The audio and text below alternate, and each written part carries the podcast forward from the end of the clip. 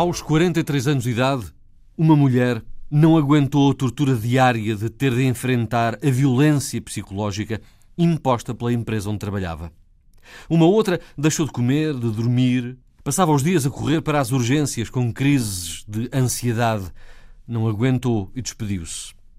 Casos de mobbing, um fenómeno pouco conhecido em Portugal, mas que a Antena 1 revela nesta reportagem. Mobbing é um conceito popularizado em 1980 pelo psicólogo do trabalho Heinz Lehmann, quando uma pessoa ou um grupo exerce violência psicológica extrema sobre outra pessoa no local de trabalho, de forma sistemática, durante um tempo prolongado e com a finalidade de destruir a reputação e perturbar a execução do trabalho, levando assim a pessoa a abandonar o local de trabalho. Na União Europeia estima-se que 14 milhões de trabalhadores sejam vítimas de violência psicológica no emprego, de forma continuada e com o objetivo de levar ao autodespedimento. É um fenómeno que está a ser estudado na Europa do Norte, em França, no Brasil, mas é praticamente tabu em Portugal. Um inquérito realizado pelo Instituto Superior de Ciências Sociais e Políticas no ano passado, a 1.800 trabalhadores, revelou que quase 17% eram vítimas desta prática, a maioria mulheres.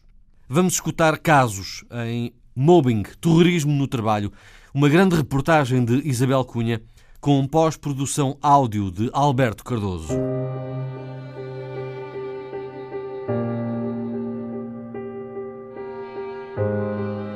Foi-me retirado o computador, deixaram, não me deixavam trabalhar em mais computador nenhum.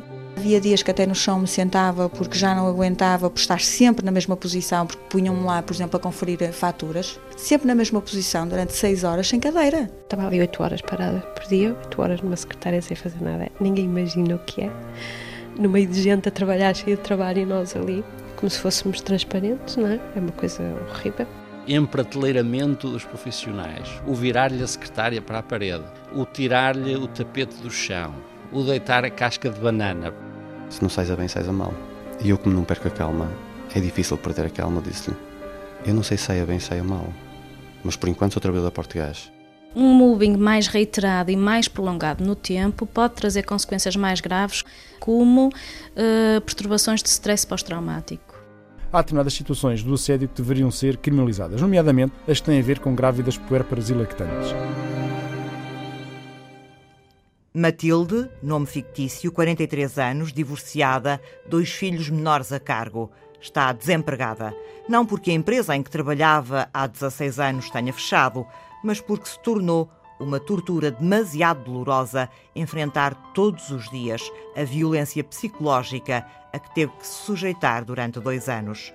Era diretora comercial, tinha um salário bem confortável, que foi reduzido praticamente para metade fez das tripas coração para aguentar. Cheguei a um ponto em que já, em que já chorava por tudo e por nada e era muito difícil uh, eu, para além destas questões todas profissionais, ter que estar muito bem pessoalmente por causa dos meus filhos.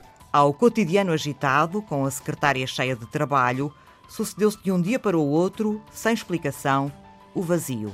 Foi-me retirado o computador, deixaram, não me deixavam trabalhar em mais computador nenhum. Portanto, eu estive ali os tais 15 dias que era suposto ir de férias, estive 15 dias sem fazer nada. Nada. As provocações sucediam-se. Uh, nós tínhamos uma, um refeitório onde os colaboradores almoçavam, proibiram de almoçar lá dentro. Uh, eu tinha a chave da empresa, tiraram a chave. Ficou sem nada, esvaziada de funções, abandonada pelos colegas quando deles precisava para o processo que corria em tribunal. Ninguém ajuda, nestes processos ninguém ajuda.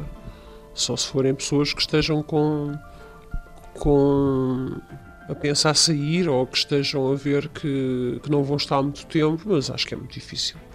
Acho que é muito difícil arranjar testemunhas dentro das empresas que possam testemunhar quanto, contra a entidade patronal. A resiliência da Matilde levou a entidade patronal a despedi-la por extinção do posto de trabalho. Saiu sem qualquer direito. O caso não chegou à barra do tribunal. Entretanto, fez acordo com a empresa para lhe pagar a indenização correspondente a 16 anos de casa. Mas sem trabalho, esse dinheiro voa. É muito triste uh, uma pessoa com a minha idade nunca ter estado desempregada na vida e de repente ter que recorrer aos pais e aos amigos para ter uma vida mais ou menos digna e que não falte nada, principalmente aos filhos, como é evidente, e cumprir com as responsabilidades que nós temos. E, e pronto, e custa muito. Uh, o estado desempregado é uma coisa que custa muito, psicologicamente custa muito. Uh, continuo com a esperança que as coisas vão mudar e que de ter uma oportunidade, mas eu gostava muito do meu trabalho. Assédio moral, violência psicológica, mobbing. O conceito foi popularizado em 1980 por um psicólogo do trabalho alemão a viver na Suécia, Heinz Lehmann, que definiu desta forma o fenómeno. Quando uma pessoa ou grupo de pessoas exerce violência psicológica extrema de forma sistemática e recorrente durante um tempo prolongado sobre outra pessoa no local de trabalho, com a finalidade de destruir a sua reputação, perturbar a execução do seu trabalho e conseguir, no fim, que a pessoa abandone o local de trabalho. O fenómeno, bem estudado na Europa do Norte e no Brasil, ainda é praticamente tabu em Portugal. Há algumas poucas teses de mestrado ou de doutoramento sobre o assunto, um ou dois capítulos em alguns livros sobre violência. Na União Europeia, as campainhas soaram com a epidemia de suicídios na France Telecom. Nouveau suicide chez France Télécom. Un homme de 57 ans s'est immolé par le feu sur un parking de l'entreprise près de Bordeaux, dans le sud-ouest de l'Hexagone. Plus de 30 personnes se sont donné la mort sur fond de crise sociale marquée par de profondes réformes. Terça-feira, 26 de abril de 2011, um funcionário da France Telecom, um homem com 57 anos, matou-se. Ateou fogo ao corpo no parque de estacionamento da empresa, numa cidade nos arredores de Bordeus. Mais um, a somar aos 32 suicídios em menos de 24 meses entre 2008 e 2009. Trabalhadores do gigante das telecomunicações francês puseram termo à vida numa altura em que a empresa estava a ser privatizada e reestruturada.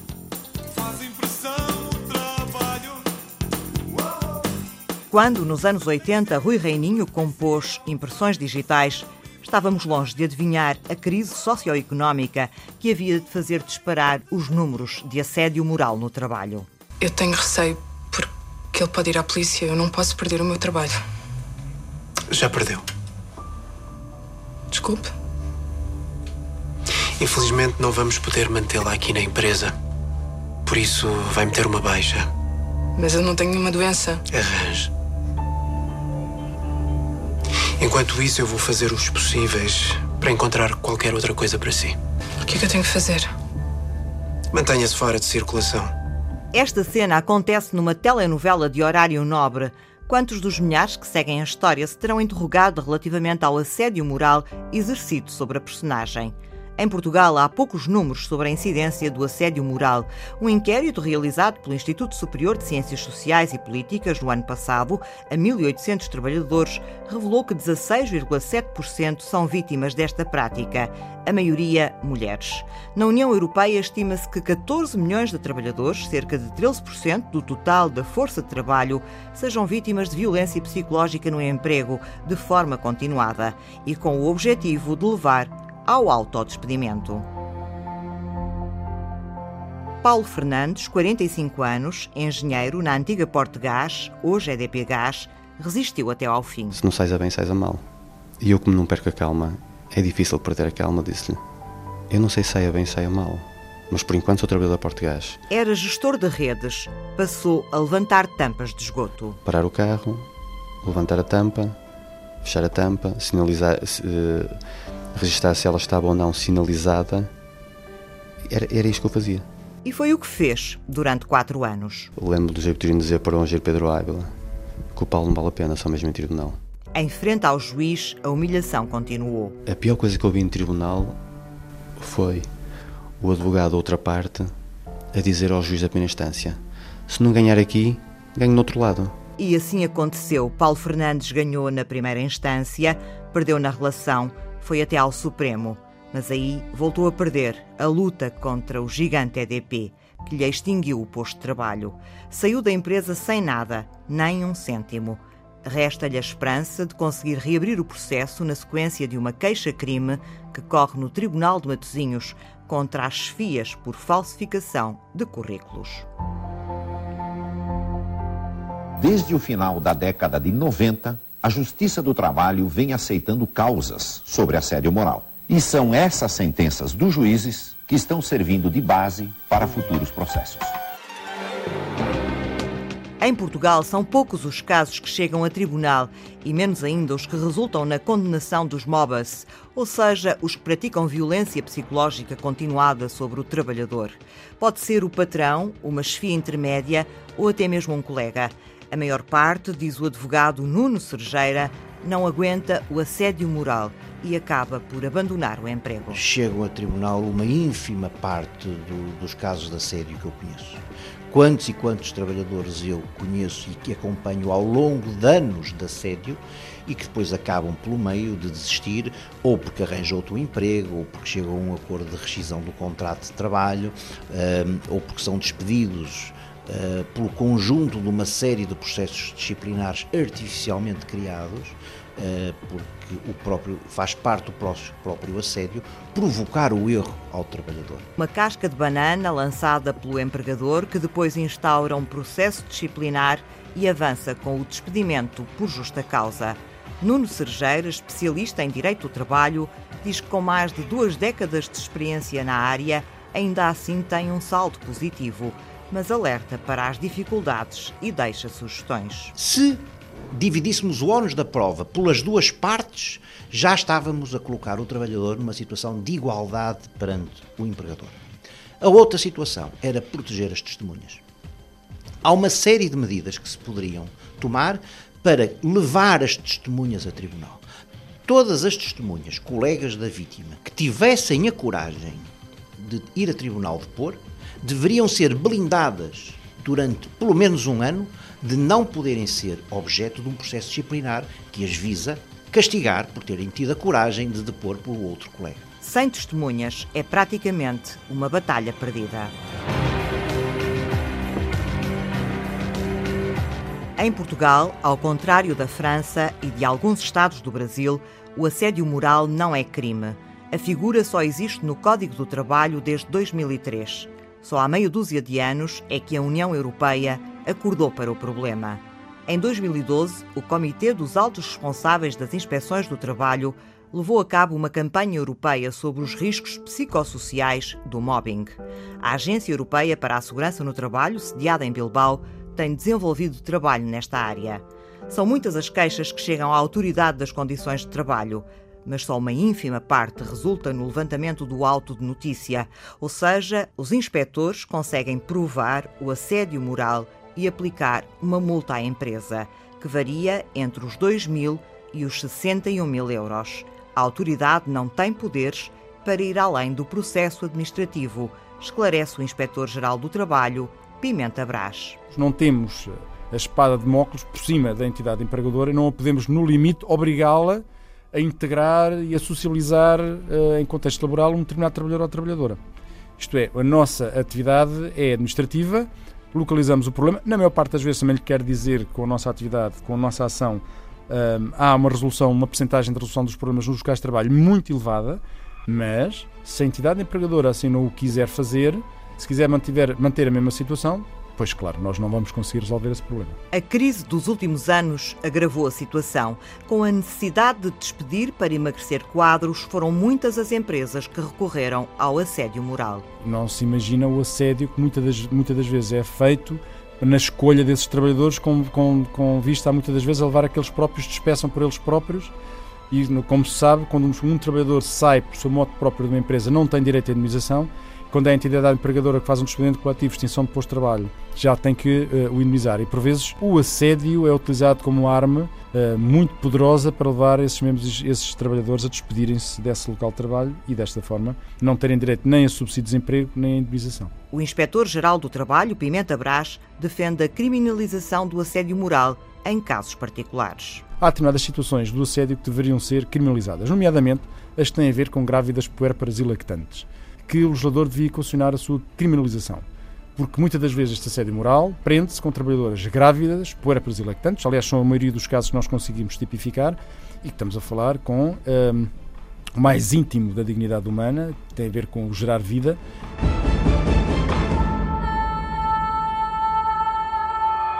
O dono de uma farmácia do Porto vai pagar 56 mil euros a uma ex-funcionária por assédio moral. É uma sentença pouco frequente em Portugal. A mulher diz que foi insultada e humilhada depois do patrão descobrir que estava a tentar engravidar. O desfecho do pesadelo de Susana Moraes, que durou mais de dois anos, aconteceu em junho do ano passado. Nunca em Portugal foi pago um valor tão elevado de indenização por assédio moral e tampouco alguma vez o patrão pediu desculpas públicas. Na altura, Susana Moraes aceitou dar algumas entrevistas, sem grandes pormenores, para alertar para o problema. Entretanto, afastou os jornalistas numa tentativa de esquecer a tortura pela qual passou aceitou voltar a abrir esse capítulo negro para esta reportagem. Ainda existe revolta, talvez a revolta passe um dia, mas já se passou. Eu às vezes olho para trás, já se passou quase um ano, daqui a pouco faz um ano da decisão, não é? Porque da farmácia eu já estou fora da farmácia há dois anos, portanto, dois anos eu considero muito tempo. E quando olho para trás, e esta semana, sabendo que vinha esta entrevista, fiz essa retrospectiva, olhei para trás e disse: bem, já se passaram dois anos e eu ainda vivo isto tão intensamente, ainda penso tanto nisto. Não me consigo desligar, portanto, isso vai me acompanhar, eu acho que o resto da minha vida. Susana Moraes estava a tentar engravidar. Era a diretora da farmácia. Foi despromovida, passou a trabalhar só à noite e com folgas durante a semana. Quando o teste deu positivo, a situação laboral já era tão complicada que recebeu a notícia quase com indiferença. Quando descobri que estava grávida, eu acho que só ao fim de dois meses é que consegui esboçar um sorriso e começar a a pensar na gravidez de uma forma mais, eh, mais feliz, não é? Porque até lá eu descobri que estava grávida, mas acho que estava tão deprimida já que nem conseguia reagir com felicidade à notícia. A gravidez de risco afastou-a da farmácia. Quando voltou, tinha o armazém à espera. Havia dias que até no chão me sentava porque já não aguentava por estar sempre na mesma posição, porque punham-me lá, por exemplo, a conferir faturas, sempre na mesma posição durante seis horas sem cadeira, a ter que escrever e tudo sem cadeira. Para além disso, não era feita a limpeza uh, ao armazém, estava sempre cheio de pó. Eu ficava, usava a minha bata, naturalmente, todos os dias e ficava completamente preta, preta, toda suja. Portanto, aquilo nem sequer tinha condições, cheguei a ter problemas respiratórios nesse ano.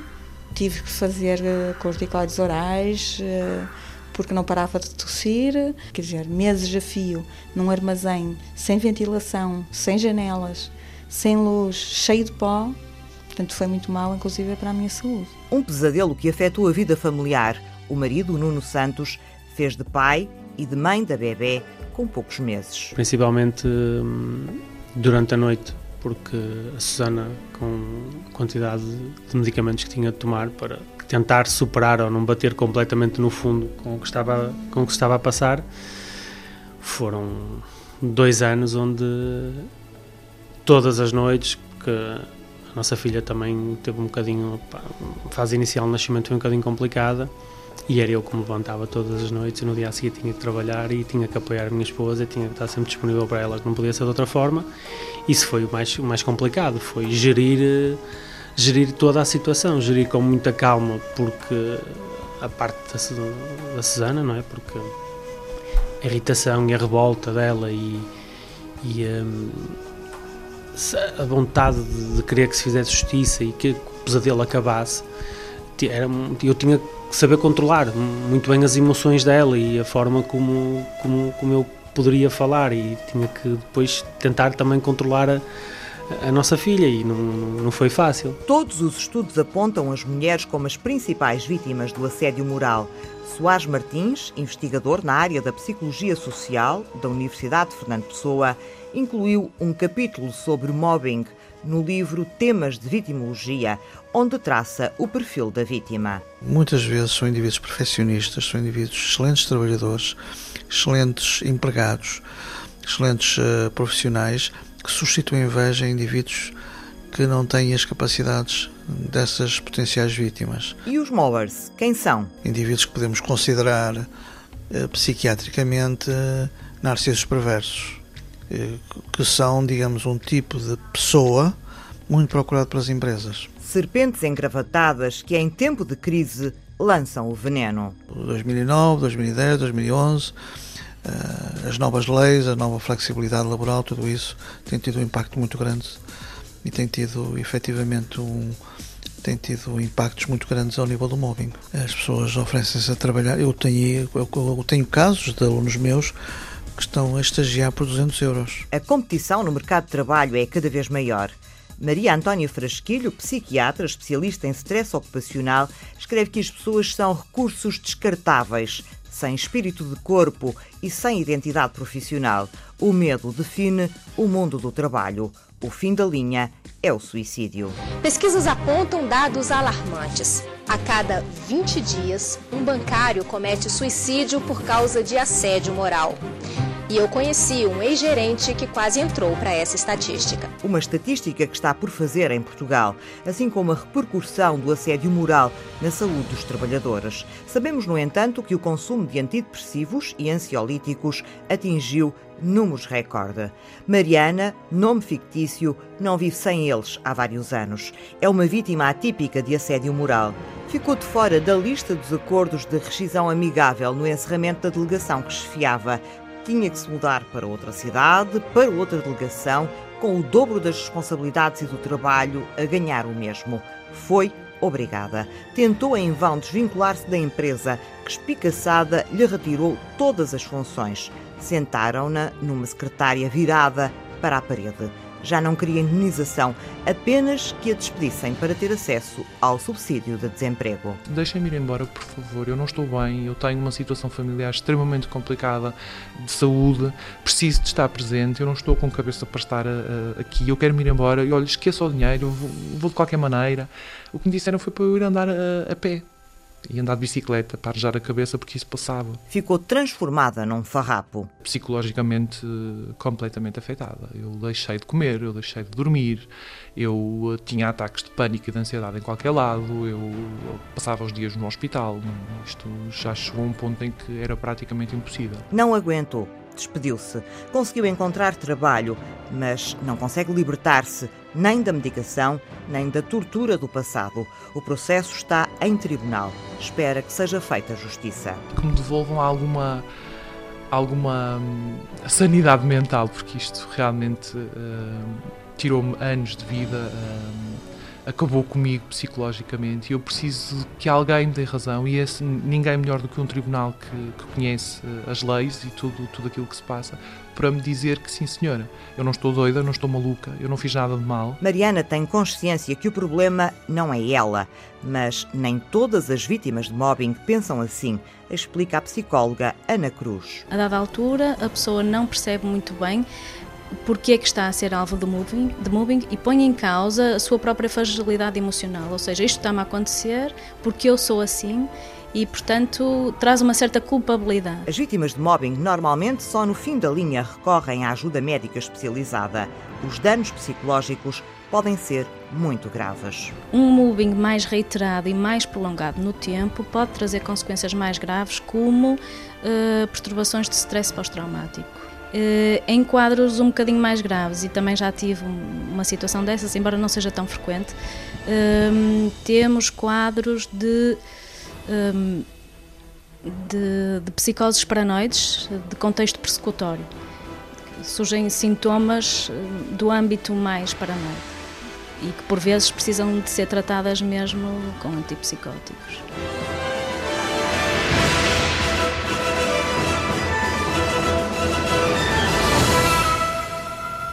Luís Sá, enfermeiro e professor na Universidade Católica, fez uma tese de doutoramento sobre o stress ocupacional nas equipas de saúde. Numa amostra de 500 enfermeiros de vários hospitais do norte do país, concluiu que cerca de 4,5% eram vítimas de assédio moral.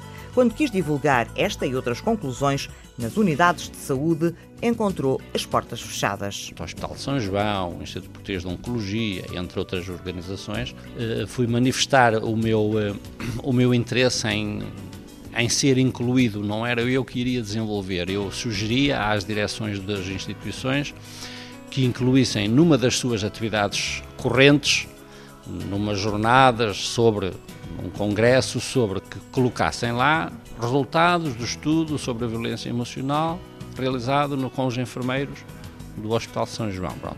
Nenhuma organização mostrou abertura para que eu falasse dos resultados dentro das suas organizações. Luís Sá considera ainda mais grave que casos de mobbing aconteçam dentro do Sistema Nacional de Saúde. Emprateleiramento dos profissionais, o virar-lhe a secretária para a parede, o tirar-lhe o tapete do chão, o deitar a casca de banana. Portanto, são tudo figuras, figuras, são tudo imagens figuradas por um problema que é recorrente e que existe no cotidiano das, das nossas organizações e ainda por cima dentro dos próprios hospitais, o que é, na minha perspectiva, muito nefasto.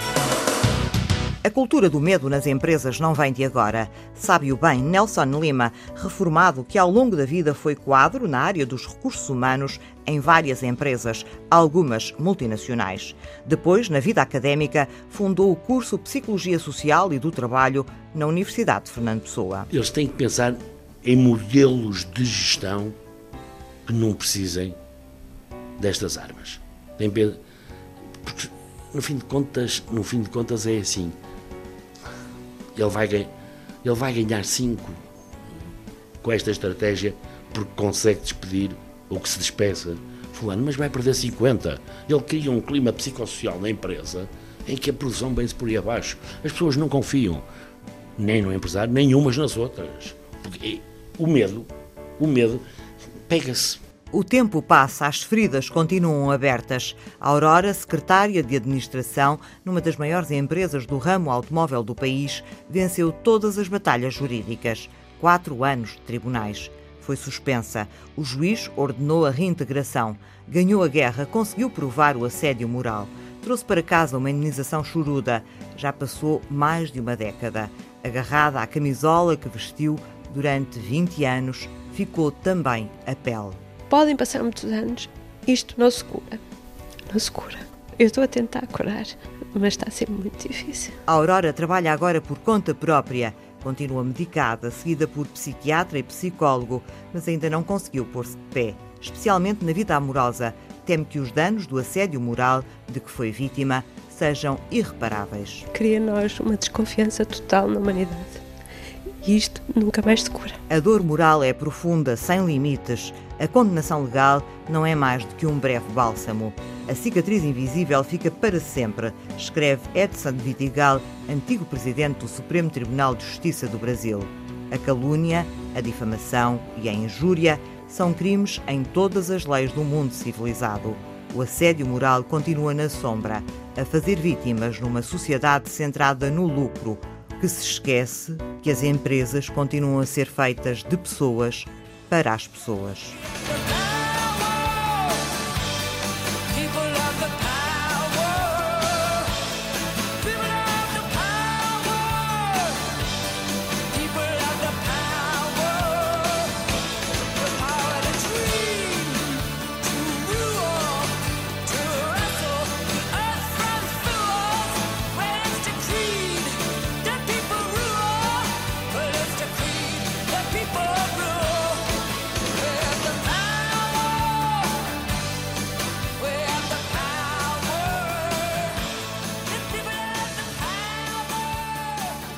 Mobbing, terrorismo no trabalho.